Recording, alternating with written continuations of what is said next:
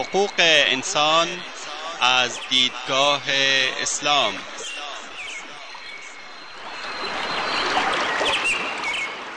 يا أيها الناس إنا خلقناكم من ذكر وأنثى وجعلناكم وجعلناكم شعوبا وقبائل لتعارفوا إن أكرمكم عند الله أتقاكم إن الله عليم خبير ای انسان ها ما شما را از مرد و زنی به نام آدم و هوا آفریده ایم و شما را قوم قوم و قبیله قبیله نموده ایم تا همدیگر را بشناسید. بیگمان گرامی ترین شما در نزد الله متقی ترین شماست. الله مسلما آگاه و با خبر است. تهیه و تقدیم اسحاق دبیری.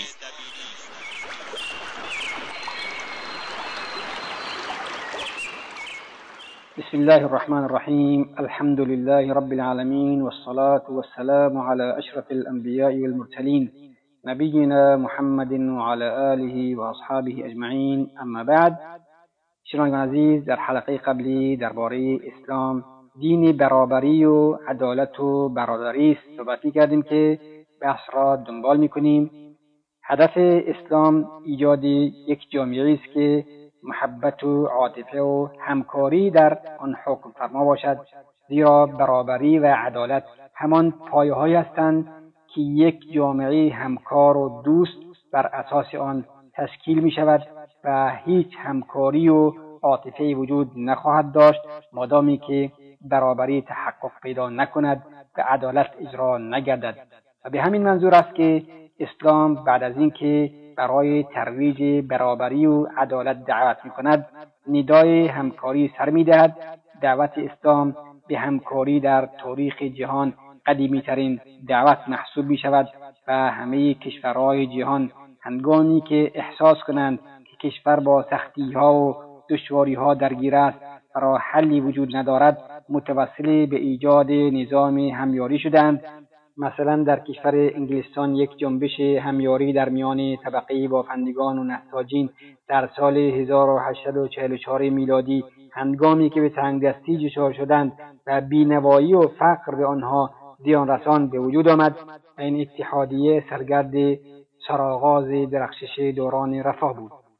هنگامی که کشور دانمارک در نتیجه سقوط ناپلیون که هم پیمانش بود دچار بحران پی در پی همه جانبه شده بود از قبیل کاهش جمعیت هدر رفتن ثروت و دارایی نابودی کشاورزی رکود بازار معاملات و کار ایجاد تعاون و اتحادیه که در سال 1866 میلادی آغاز شد برای آن کشور به مسابه نجات دهنده از آن تمام آن وضعیت بد و بحرانی بود. دانشمند بزرگ جورج دیبیون در این باره می‌گوید بحران کشاورزی و نبودن سازمان اقتصادی نزدیک بود. ضربه های مخربی به کشور دانمارک وارد کنم تا اینکه این نظام و سازمان در آن کشور جای بحران را گرفت و آن را رهان و تنگدستی و سختی را به آسانی و رفاه بدل کرد. زیرا کارکرد و تولید و مصرف بر اساس سیستم نظامی توانی در بیشتر نواحی کشور دایر بود و بعد از اینکه مالکیت زمینهای کشاورزی هندوستان را رباخاران و سودجویان به دست می‌گرفتند این حکومت هندی بود که کشاورزان را نجات داد. بدین ترتیب که نخستین اتحادیه های تعاونی زمین های کشاورزی را در سال 1904 تشکیل داد. با ورود همیاری و تعاون به هند همه بحران هایی که در آن هنگام هند را تهدید می‌کرد منحل گردید.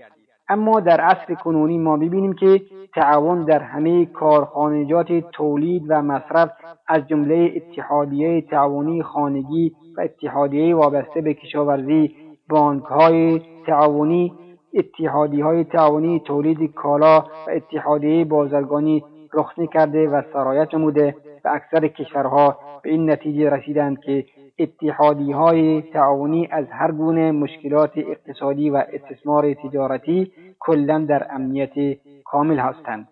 با این همه اسلام که در قرآن کریم در 1400 سال پیش برای ایجاد نظام تعاونی دعوت کرده و فراخوانده و در سوره ماعده آمده است آنجا که خداوند نظام همکاری در نیکوکاری را مورد تأکید قرار داده است و نیکوکاری همه جنبه های اقتصادی و خیراندیشی را شامل می شود و شرکت در هر گناه یا دشمنانگی را نهی کرده است. خداوند میفرماید وتعاونوا على البر والتقوى ولا تعاونوا على الإثم والعدوان واتقوا الله إن الله شدید العقاب در راه نیکی و پرهیزگاری همدیگر را یاری کنید و همدیگر را در گناه و دشمنی یاری نکنید. از خدا بترسید بیگمان مجازات خداوند شدید است. و از آنجا که تعاون به معنای ایجاد یک جامعه برادر و نشان ملتهای دلسوز و با عاطفه است اسلام به این برادری دعوت می کند و در بسیاری از آیه های قرآن بیان کرده است که همه مسلمانان برادرند. خداوند میفرماید انما المؤمنون اخوة فاصلحوا بین اخویکم.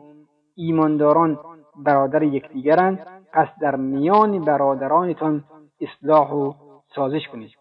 و در آیه دیگر خداوند متعال میفرماید واعتصموا بحبل الله جميعا ولا تفرقوا.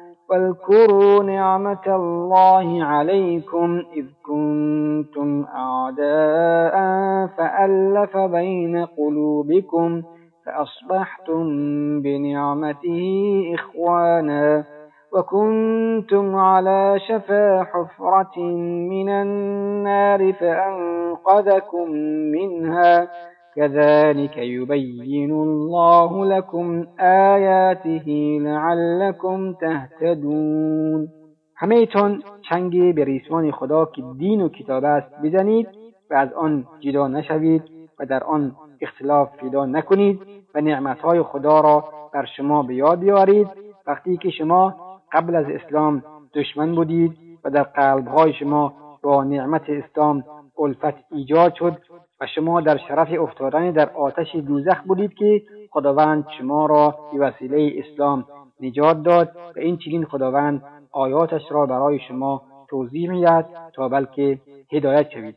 بار دیگر در آیه دیگر خداوند متعال میفرماید ويسألونك عن اليتامى قل إصلاح لهم خير وإن تخالطوهم فإخوانكم والله يعلم المفسد من المصلح.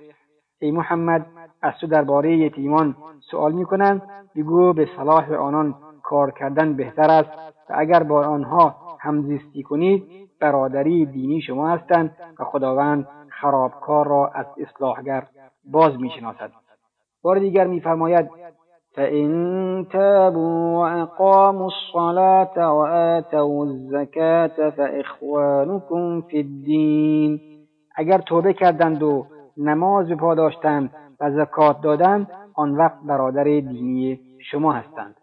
و اگر جنبش همیاری در جهان در جهت آسان کردن وام دادن و مشارکت و سهیم شدن در هزینه و مصرف زندگی و همدلسوزی و عاطفه در معاملات دعوت می کند پس دعوت همکاری و همیاری اسلام بسی بیشتر از این را فرا گرفته است. مثلا امر کرده که خیر و نیکی نامحدود و هدف جامعه همیاری و مشارکتی باشد. همچنان که به دوری و پریز نمودن از گناه و معصیت و امر به کارهای نیک و نهی کردن از منکرات امر کرده است.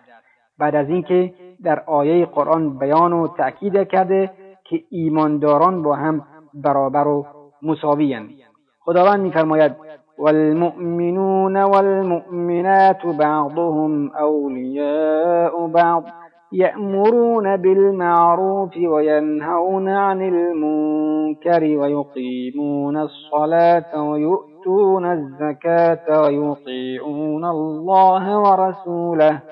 أولئك سيرحمهم الله. إن الله عزیز حکیم مردان و زنان ایماندار دوستان و یاوران همدیگرند. به کارهای خوب و احسان امر و از منکر و بدی نهی می‌کنند و نماز می‌خوانند و زکات می‌دهند و مطیع خدا و رسولش هستند. آنها خداوند برایشان رحم می‌کند. بیگمان خداوند توانا و حکیم است. در آیه دیگر خداوند میفرماید ولتكن منكم أمة يدعون إلى الخير ويأمرون بالمعروف وينهون عن المنكر وأولئك هم المفلحون. باید از میان شما گروهی باشند تربیت لازم ببینند قرآن و سنت و احکام شریعت را یاد بگیرند مردمان را دعوت به نیکی کنند امر به معروف و نهی از منکر کنند. و آنان خود رستگارند. بنابراین هیچ انسانی با انصافی نمی‌تواند اعتراف نکند به اینکه اساس دعوت سیستم و نظام تعاونی در اسلام در راه خیراندیشی و نیکوکاری بسیار عمومیتر و عمیقتر و در امر دعوت گستردهتر و وسیعتر از هر گونه دعوت و نظام تعاونی دیگر است. دعوت اسلام دعوت به همکاری همه جانبه در خیراندیشی است و هم امر و دستور به کارهای خیر و نیک و نهی از منکرات دوری از گناه است.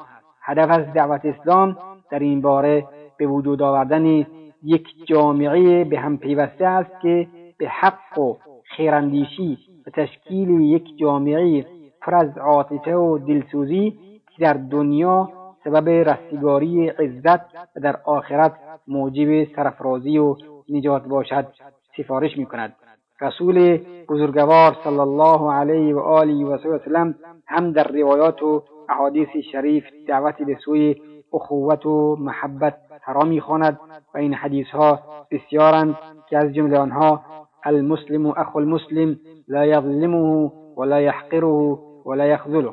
مسلمان برادر مسلمان است به او ستم نمی کند و او را خار نمی کند و نیز میفرماید پشت همدیگر را خالی نکنید و قطع رابطه نکنید و با همدیگر کین توز و حسود نباشید و همدیگر را ترک نکنید و برابر و بنده خدا باشید.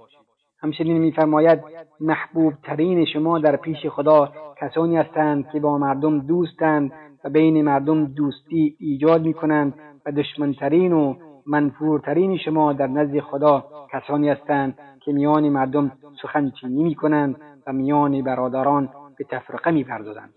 اما اساس جامعی که پیامبر صلی الله علیه و آله و وسلم به آن دعوت کرد و دوست داشت که افراد جامعه بر آن اساس باشند همان است که در سفارشی به معاذ ابن جبل رضی الله عنه بیان فرموده است اوصیک بتقوى الله وصدق الحديث ووفاء العهد وأداء الأمانة وترك الخيانة وحفظ الجار ورحمة اليتيم ولين الكلام وبذل السلام وخفض الجناح. من به شما توصیه می که از خدا بترسید راستگو باشید به عهد و پیمان وفادار باشید و امانت را بپردازید. خیانت نکنید و همسایه را نگهداری کنید. آن دلسوز باشید و نرمی کلام داشته باشید. به همه کس سلام کنید و بال رحمت و مهربانی را بگسترانید. و این چینی می‌بینیم که علامت و نشان این دین برابری و عدالت و برادری است. شنوندگان عزیز وقت برنامه ما تا همینجا به پایان می‌رسد. تا هفته آینده شما را به خداوند بزرگ سپاریم. الله اعلم. و صلی الله وسلم علی نبینا محمد و آله و صحبه وسلم والسلام علیکم ورحمة الله وبركاته